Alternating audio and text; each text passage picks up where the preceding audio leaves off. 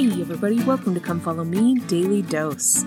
I'm Lindsay Hanson, and today is February 13th. Today is the last day of this week's Come Follow Me block, and next week we're going to be studying Doctrine and Covenants, section 14 through 17.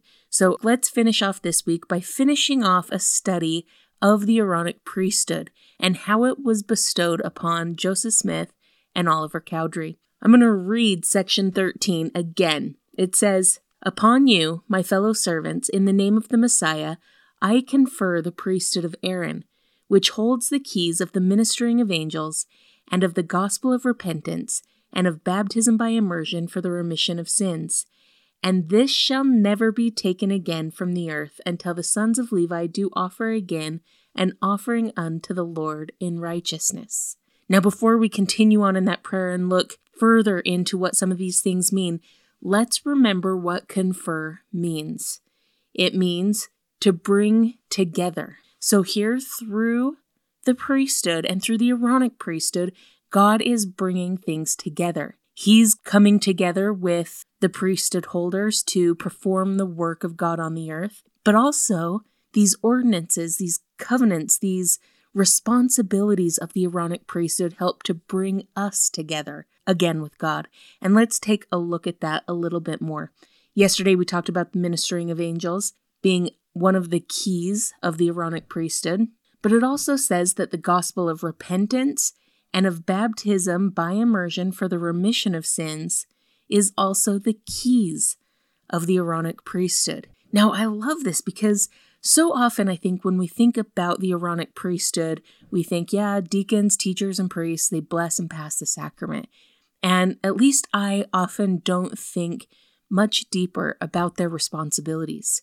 But the idea that their responsibilities include this idea of repentance and of baptism by immersion, those are some of the first principles and ordinances of the gospel. To be a means of repentance and of making the covenant of baptism is a huge deal when it comes to the Aaronic priesthood. Remember when the Savior visited the Americas and the Nephites.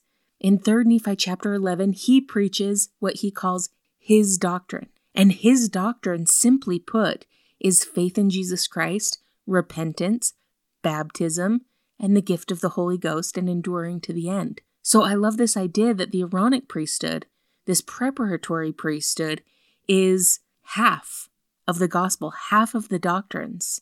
That is a huge responsibility for those that hold it, to hold those keys of repentance and of baptism, keys of the doctrine of Christ. That is so huge. But as I read that, I was asking myself how that relates to the ministering of angels. I told you yesterday that I don't completely understand what that means, the keys to the ministering of angels. I talked about one idea of what it is, but I think it can mean several different things. And as I was studying today, I tried to figure out how that relates to repentance and to baptism. And I found this really cool quote by Elder Oaks. It comes from a talk, The Aaronic Priesthood and the Sacrament. And in it, he says, In general, the blessing of spiritual companionship and communication are only available to those who are clean. Through the Aaronic priesthood, ordinances of baptism and the sacrament, we are cleansed of our sins and promised that if we keep our covenants, we will always have His Spirit to be with us. I believe that promise not only refers to the Holy Ghost, but also to the ministering of angels. For angels speak by the power of the Holy Ghost, wherefore they speak the words of Christ. So it is that those who hold the Aaronic priesthood open the door for all church members who worthily partake of the sacrament to enjoy the companionship of the Spirit of the Lord and the ministering of angels. Incredible. When we think of the Aaronic priesthood, when we think of those deacons and those teachers and those priests, are we really seeing the tremendous responsibility that they hold in their hands? What they offer us as they offer us the sacrament, offering us repentance, offering us renewal of covenants, and offering us the opportunity to commune with the Spirit and obtain ministering of angels for ourselves. I absolutely love it. But my friends, let's not forget that the Aaronic priesthood, the ministering of angels, the doctrine of repentance and of baptism is half of the gospel of Jesus Christ. It's half of his doctrine. And that exactly is why we call the Aaronic priesthood the preparatory priesthood. I'm going to play a bit of a talk from Elder Eyring that talks specifically about this idea of the preparatory priesthood and looking forward to the greater blessings of the priesthood. This comes from a talk given in 2014. He says this The Lord's plan for his work is filled with preparation. He prepared the earth for us to experience the tests and the opportunities of mortality. While we are here, we are in what the scriptures call a preparatory state. Just as the time we have been given to live in mortality is to prepare to meet God, the time we are given to serve in the Aaronic priesthood is an opportunity to prepare us to learn how to give crucial help to others. All of us in the priesthood have an obligation to help the Lord prepare others. There are some things we can do that could matter most. Even more powerful than using words in our teaching, the doctrine will be our exa- teaching the doctrine will be our examples of living the doctrine. In priesthood preparation, show me counts more than tell me. The Aaronic priesthood is an appendage to the greater Melchizedek priesthood. As the president of all the priesthood, the president of the church presides over the preparatory priesthood as well. His messages over the years of going to the rescue fit perfectly the mandate to take the gospel of repentance and baptism into the lives of others. I testify that all who serve together in the priesthood are preparing a people for the coming of the Lord to his church. God the Father lives.